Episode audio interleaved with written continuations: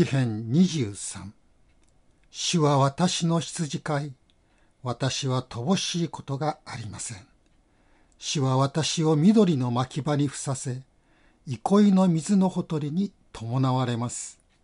主は私の魂を生き返らせ皆のために私を義の道に導かれます。たとえ死の影の谷を歩くことがあっても私は災いを恐れません。あなたが私と共におられますから。あなたの無知とあなたの杖、それが私の慰めです。私の敵の前であなたは私のために食事を整え、私の頭に油を注いでくださいます。私の杯は溢れています。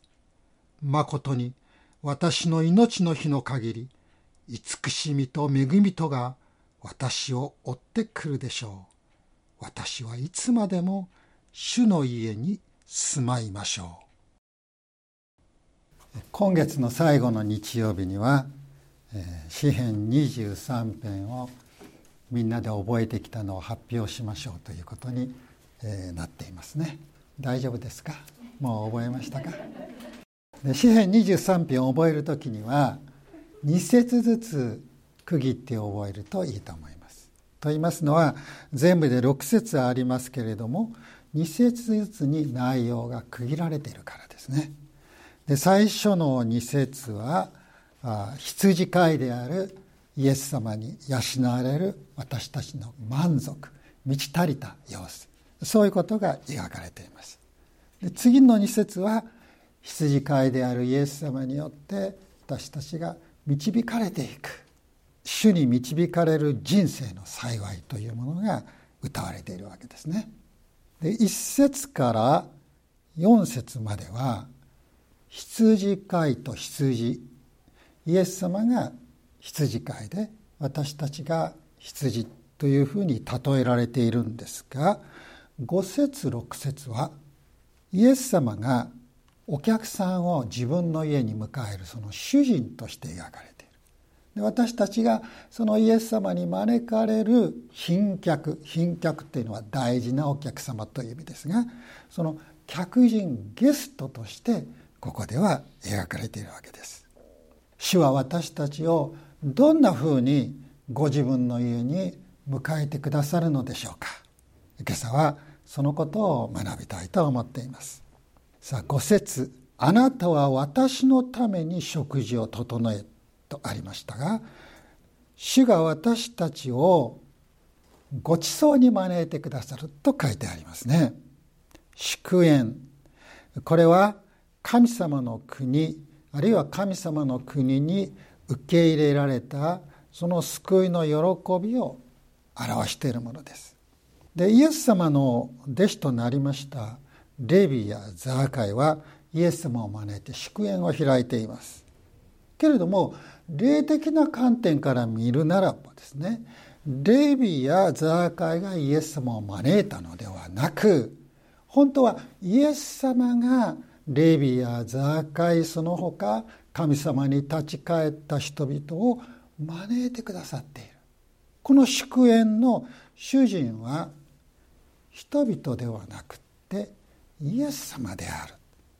イエス様はご自分のところに立ち返ってくる人々をその人の身分や立場やまた過去がどうであったかそんなことは一切問うことなく一人一人を大切なゲストとして迎えてくださるのです。それから私の頭に油を注いでくださいます。この油っていうのは香油のことですよ。大切なお客様を迎える時にはその人の頭に香油を注いで歓迎する。それが当時の習わしでした。で今も香油ってそんなに安くはないでしょうね。当時はもっと高価なものでありました。それを客人に惜しみなく注いでくださる。この表現は主がどんなにか私たちを歓迎してくださっているか大切に思ってくださっているかということを表しているのです。その注がれた行為は主が注いでくださる恵みや祝福を表しています。主は私たちに地上の祝福はもちろんのことですがそれ以上のもの天の祝福を惜しみなく注いでくださっているのです。その次に「私の杯は溢れています」とあります。これはイエス様が与えてくださる喜びがどんなに大きいかということを表しているんです。もちろんこの世が与える喜びそれも私たちを励ましてくれたりすることはしますよ。でもそれは大きな杯の中に落とされたほんのひとしずくにすいません。それを少し舐めて乾いた心は少しは和らぎます。けれどもまたすぐ乾いてしまうのです。これがこの世の与える慰めや喜びです。しかし主が注いでくださる喜びは私たちの魂を満たしてあふれるほどのものです。私の杯はあふれます。それは私たちの魂に注ぎ続けられて途絶えることはありません。聖書の別の箇所に「主は恵み深くその慈しみは常しえに絶えることがない」と書かれている通りですそしてこの喜びの祝宴ですが「私の敵の前で」と五節の初めに書いてありましたね。私の敵の前で順調な時だからいい日々だから楽しみましょうというんじゃなくって敵が目の前に迫っているそんな時でも主は祝宴を開いてくださる。これはもう勝利を先取りした祝宴ですね。私がいるから大丈夫。あなたは守られる。支えられる。敵に勝利する。さあ前祝いをしようではないか。とそんなふうな祝宴です。私たちの人生には必ず困難があります。妨げがあります。がっかりすること。それからちょっとムカッとすることってありますよね。またイライラする。そういうことが数限りなくあります。もし私たちがその度にそういう敵に負けて主からいただく喜びを失っていたらそれは主が悲しまれることだろうと思います。主の祝宴。これは私たちが恐れを覚えたり不安に駆られたりそんな中でも開かれます。主がそれを開いてくださっていること。霊の目で信仰の目で見てそれに預かりたいと思いますね。今詩篇の23編を開いているんですが詩篇の116編というところにも救いの杯っていう言葉が出てくるんです。この詩篇116編は苦しみと悲しみの中で歌われています。こう言われています。死の綱が私を取り巻き黄泉の恐怖が私を襲い私は苦しみと悲しみの中にあった。けれどもこの人はそんな中で祈りました。死をどうか私の命を助け出してください。すると主はその人を救ってくださった。そしてこの人はまことにあなたは私の魂を死から私の目を涙から私の足をつまずきから救い出されました。感謝していますね。そして13節です。私は救いの杯を掲げ主の皆を追い求めよう。主がこんなにも私を満たしてくださった。なみなみ入った主の恵み祝福がもういっぱいになったその救いの杯を差し出して喜び感謝しているんです。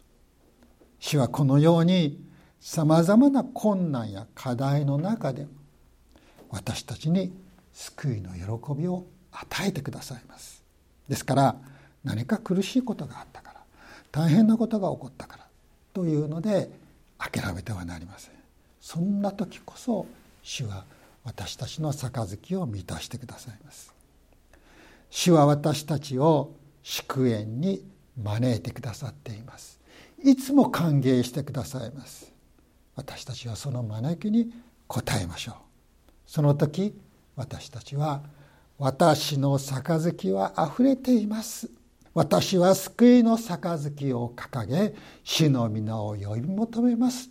そういうことができるようになるのです。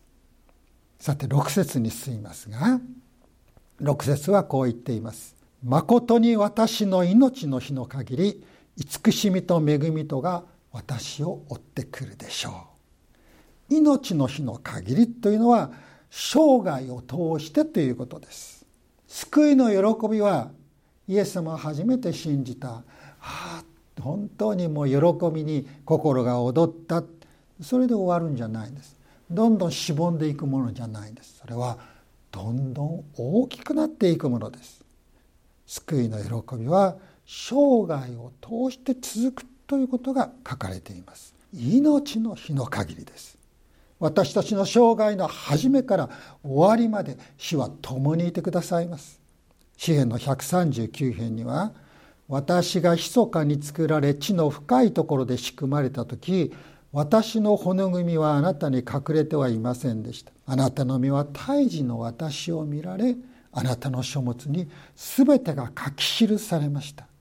私のために作られた日々がしかもその一日もないうちに神様は私たちの誕生の初めから母親の体内にいて神様が私たちを見事に作ってくださっているその始まりから共にいてくださった。この神様が私たちの生涯を通して共におられないわけがないのです。人生を80歳として20歳までが春40歳までが夏その後は秋。で60歳からは冬の季節になります。冬に落葉樹がその葉を全て落としてしまいます。そのようにこの年齢になりますと今までしてきました仕事や活動から徐々に手を引くようになります。若い時にはできたスポーツですね。山登りだとかこの崖を登るのもありますね。ボルダリングっていうんですか。あのこともできなくなってくるわけですね。趣味などもできなくなるものもあるでしょう。親しくしていた人たちが一人二人と世を去っていきます。それによって人間関係も変わってまいります。冷たい風が木の枝を揺さぶり枝が凍りつくようなこともあるでしょう。年取ってからの試練は本当につらいものです。しかしそのような時も私たちの羊飼いイエス・キリストは私たちと共にいて私たちを支えてくださいます。イザヤ46の4はこう言っています。あなたが年をとっても私は同じようにする。あなたが白髪になっても私は背負う。私はそうしてきたのだ。なお私は運ぼう私は背負って救い出そう。羊飼いが羊を肩に乗せて運ぶように主はいつでも私たちを背負って救い出してくださいます。そのことはもちろん私たちが年を取ってからではありません。聖書には若者も疲れたゆみ若い男もつまずき倒れるとあります。若いからといって大丈夫っていうわけではありません。主はそんな時もいやそんな時こそ私たちを支えてくださいます。マーガレット・パワーズという方が「フットステップス足跡」という有名な詩を書きました。皆さんもご存知でしょうがもう一度読んでみましょう。ある夜ある人が夢を見た。夢の中で主と共に海辺を歩いていた。そこには彼の人生の光景が映し出されていた。どの人生の光景にも砂の上には二組の足跡があった。彼の足跡と主の足跡。最後の光景が映し出されその足跡を見るとあるところはただ一組だけの足跡しかなかった。それは人生の最も暗く悲しい時だった。彼は主に尋ねた。私があなたに従い始めた時あなたは私と共に歩んでくださると言ったではありませんか。でも私が最も困難な時には一組の足跡しかありません。主よあなたを最も必要としていた時なぜあなたは私から去っていかれたのですか？すると主は答えられた。我が子よ愛しい子よ私がどうしてお前を忘れることがあろうか。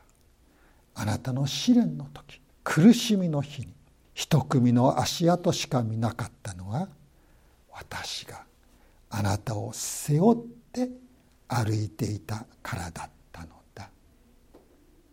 この詩のように主は私たちの人生の初めから終わりまで喜びの日も涙の夜も殉教の日も逆境の日々もいつも共にいてくださり私たちの生涯を支え守り満たしてくださいます。では地上の生涯が終わる時私たちはどうなるのでしょうか。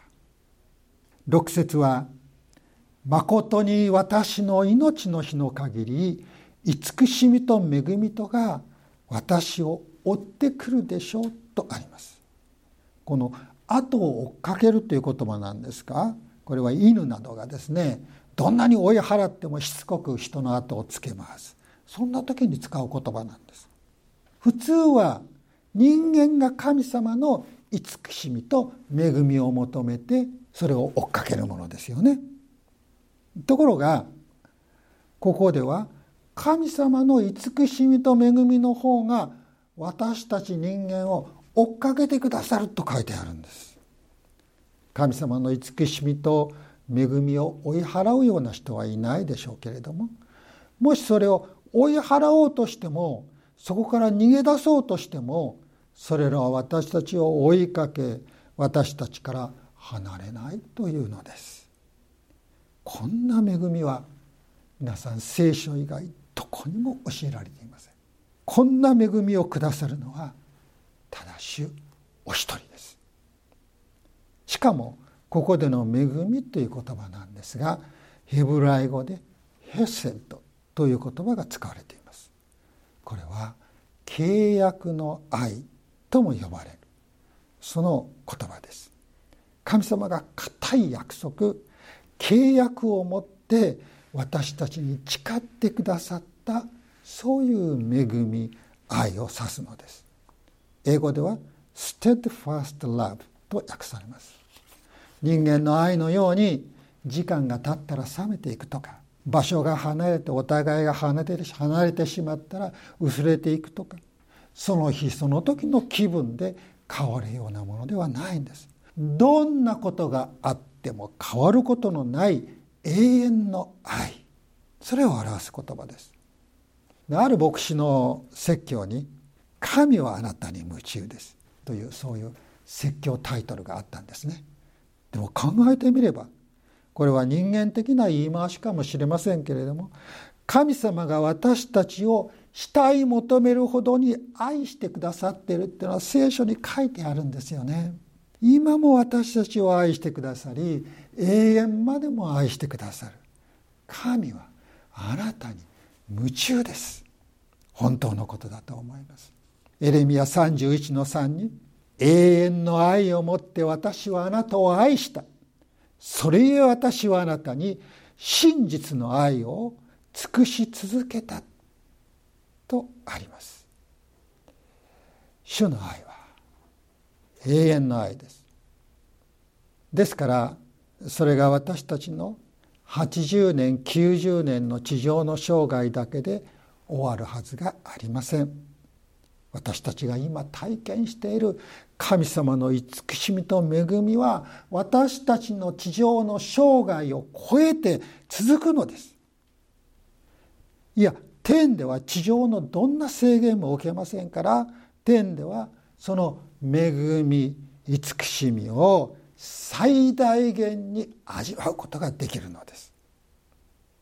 詩編23編は「私はいつまでも主の家に住まいましょうという言葉で終わります。主の家。旧約では神殿を指す言葉ですけれどもこの詩編23編では天の神殿のことを言っているようですね。私たちは今この礼拝という天の窓を通してこの地上から天をこう覗き見ているんですけれどもやがての時私たちはその天に迎え入れられますその全てを見ることになりますそこでは白い衣を着て白の葉を持って御座におられるイエス・キリストを私たちは礼拝するのです。またこの「主の家」という言葉には神の民とか神の家族という意味もあります。私たちが世を去って向かっていくところそれは見知らぬところではありません。主を信じる人たちがいるところです。私たちが信じてきたイエス様がおられるところです。天の家族がそこにあるんです。そこは私たちのふるさとです。私たちは皆イエス様を信じて天で生まれた者たちです。同じふるさとを私たちみんな持っているんです。そしてイエス様も私は天にマンションを用意するとおっしゃいましたよね。同じふるさとを持っている人たちが同じマンションで住むお隣同士になる。そういう人たちと私たちは今この礼拝で出会っているんです。共に天への旅ふるさとに一緒に帰りましょう。一緒に住むあの家に共に向かいましょう。そうやって励まし合うのが私たちクリスチャンの交わりなんです。まことに私の命の日の限り慈しみと恵みとが私を追ってくるでしょう。私はいつまでも死の家に住まいましょう。生きる日々も世を去る時も世を去ってからも主が共におられます。この恵みのうちに日々を歩むことができる。この幸いを心から感謝いたしましょう。祈ります。私たちの主なる神様羊飼いである主イエス様が私たちの人生の四季に共にいてくださることを感謝します。誰しも冬の季節を迎えるようになりますが冬の次は春です。私たちは天で永遠の春を喜び楽しみます。主よ私たちにこの希望を豊かに与え主イエス様が十字架と復活によって切り開いてくださった天への道を歩み続ける私たちとしてください。そしてこの天への旅にさらに多くの人々を加えてください。主イエス様のお名前で祈ります。アーメン。